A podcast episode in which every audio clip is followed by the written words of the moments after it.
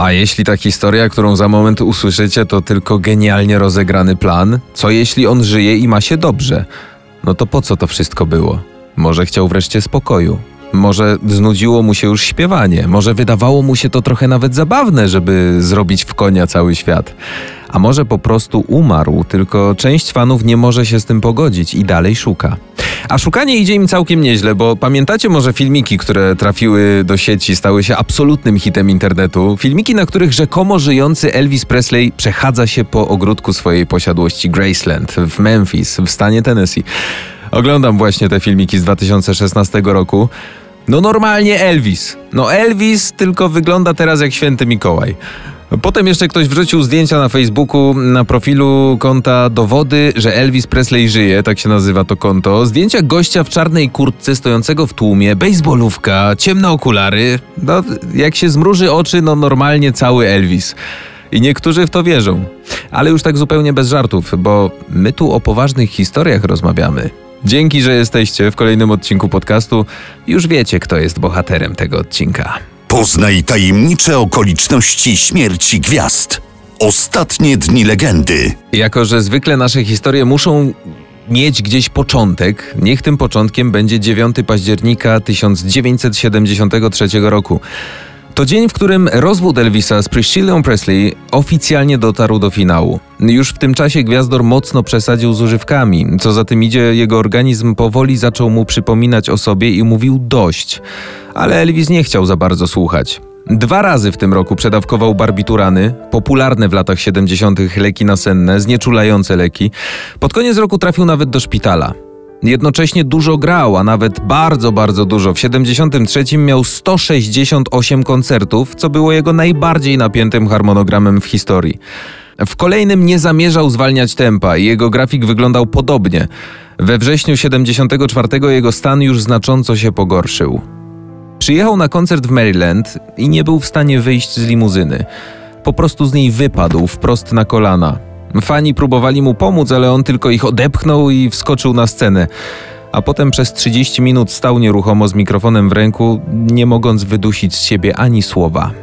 Koledzy z zespołu, widząc go przed koncertami w garderobach, próbowali mu wytłumaczyć, że trasa nie ma żadnego sensu. Elvis, no dość, skończmy z tym, nie grajmy, odpocznij.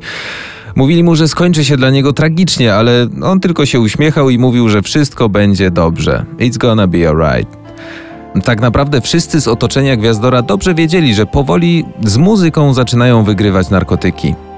Przeskakujemy do roku 77, kiedy to dziennikarze już nie przebierali w słowach, rozpisując się o formie Elvisa. Dziennikarz Tony Sherman napisał tak: Presley stał się groteskową karykaturą swojego eleganckiego, energicznego, dawnego siebie. Z ogromną nadwagą jego umysł, otępiony przez farmakologię, którą codziennie przyjmował, ledwo był w stanie przebrnąć przez swoje skrócone koncerty.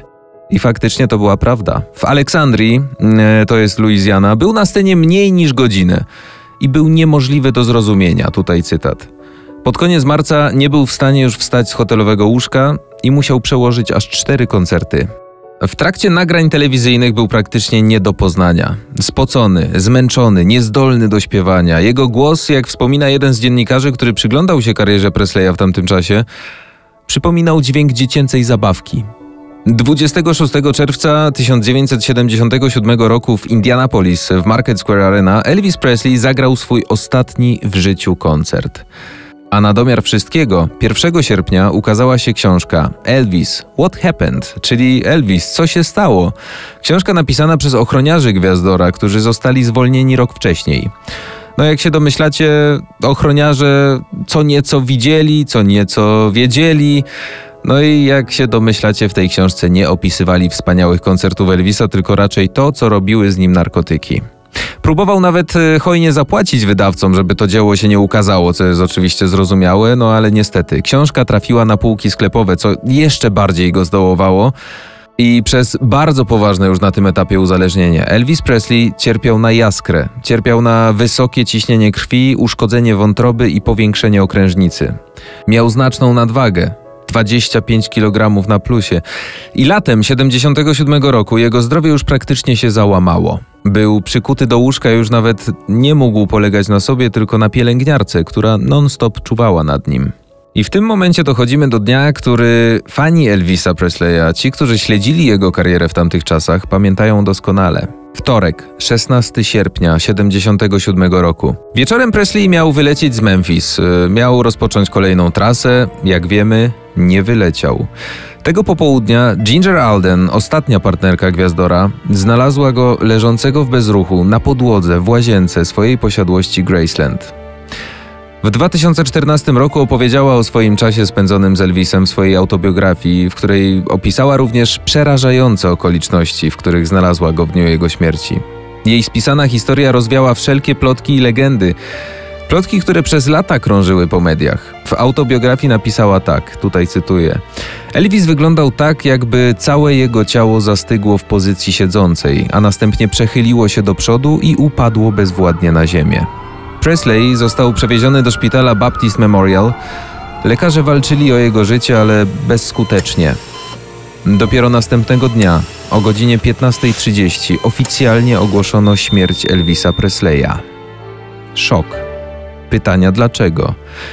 Co wydarzyło się z królem rock'n'rolla i dlaczego to musiało się tak zakończyć? Czemu ta historia zakończyła się zbyt wcześnie? Tysiące ludzi zebrało się pod Graceland, aby obejrzeć otwartą trumnę z ciałem Elvisa. Jak się okazało, znaleźli się też tacy, którzy postanowili zarobić na śmierci gwiazdora. Był to ktoś z najbliższego otoczenia Presleya, jeden z jego kuzynów, Billy Mann. Przyjął 18 tysięcy dolarów za potajemne sfotografowanie zwłok. Zdjęcie potem pojawiło się na okładce najlepiej sprzedającego się numeru National Enquirer w historii. Pogrzeb Presleya odbył się w Graceland w czwartek, 18 sierpnia. Jak możecie sobie to wyobrazić, nigdy wcześniej nie było tam takich tłumów. Około 80 tysięcy ludzi ustawiło się wzdłuż procesji na cmentarz Forest Hill, gdzie Presley został pochowany obok swojej matki. W trakcie pogrzebu wydarzyła się jeszcze jedna tragedia. Za bramą Graceland samochód wjechał w grupę fanów, zabijając dwie kobiety i krytycznie raniąc trzecią. Pod koniec sierpnia doszło do próby kradzieży ciała Presleya z cmentarza Forest Hill. Później szczątki jego i jego matki zostały ponownie pochowane w Gracelands Meditation Garden 2 października 1977 roku. I zaczęło się to, co zwykle ma miejsce po nieoczekiwanej śmierci. Domysły, szukanie winnych, szukanie przyczyny, może to samobójstwo, może przedawkował, a może po prostu umarł z wycieńczenia. To jeszcze cofnijmy się na chwilę do czasu przed pogrzebem.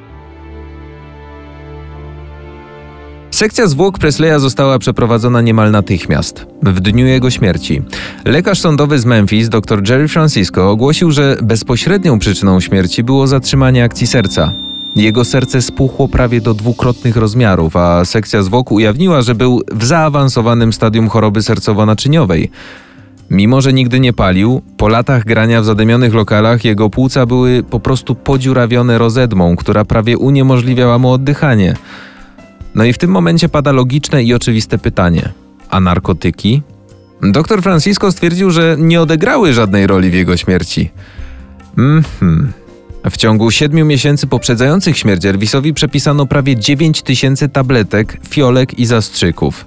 Jego zapas leków obejmował środki przeciwbólowe tak silne, że podawano je pacjentom w końcowym stadium raka.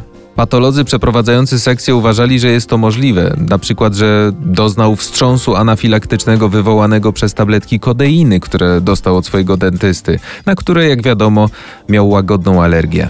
Dwa raporty laboratoryjne złożone dwa miesiące później zdecydowanie sugerowały, że główną przyczyną śmierci była polifarmakoterapia. Jeden z raportów sugerował 14 narkotyków w systemie Elvisa, z czego 10 w znacznej ilości. W 1979 roku patolog sądowy Cyril Wecht dokonał przeglądu raportów. Doszedł do wniosku, że połączenie środków działających depresyjnie na ośrodkowy układ nerwowy doprowadziło do przypadkowej śmierci Presleya. Przypadkowej śmierci. Inni lekarze uważali potem, że przyczyną dolegliwości była arytmia serca, stan, który no, można określić tylko u kogoś, kto jeszcze żyje. I zaprzeczono, że narkotyki odegrały jakąkolwiek rolę w jego śmierci, zanim znane były wyniki toksykologii. Dopiero w 1994 roku ponownie otwarto raport z autopsji Presleya. Dr Joseph Davis, który jako koroner hrabstwa Miami-Dade przeprowadził tysiące sekcji zwłok, oświadczył po ich zakończeniu W żadnych danych nie ma nic, co potwierdzałoby śmierć z powodu narkotyków. W rzeczywistości wszystko wskazuje na nagły, gwałtowny atak serca. Dopiero najnowsze badanie i rozcięcie ciała potwierdziło, że Elvis był przewlekle chory na cukrzycę, jaskrę i zaparcia. W trakcie postępowania lekarze dostrzegli dowody, że jego ciało było po prostu niszczone przez wiele lat przez duży i stały strumień narkotyków. Do tego dochodzi wieloletnie nadużywanie leków na receptę, tłuste jedzenie, no i finalnie podwyższony cholesterol. Jeszcze jedna analiza DNA przeprowadzona w 2014 roku na próbkach włosów Elvisa ukazała dowody na warianty genetyczne, które mogą prowadzić do jaskry, migreny i otyłości. Zidentyfikowano również kluczowy wariant związany z przerostem mięśnia sercowego. Analizy mogą się nie kończyć. Możemy sobie tak opowiadać naprawdę przez wiele godzin, ale jedno jest pewne. Nikt i nic nie wróci życia królowi rock'n'rolla. Pamięć o nim pozostanie w najlepszym możliwym wydaniu, w jego muzyce. A jest jeszcze jedna kwestia. Co z pieniędzmi, które zostawił po swojej śmierci Elvis Presley? Mówiło się, że Elvis lubił wydawać pieniądze raczej na swoją rodzinę i przyjaciół, a były momenty, co jest niewiarygodne, że tej kasy nawet mu brakowało.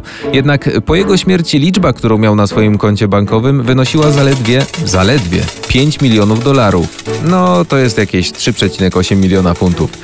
I wiele długów co oznacza, że jego spadkobiercy, w tym Priscilla Presley i ojciec Vernon, nie mieli aż tyle do podziału.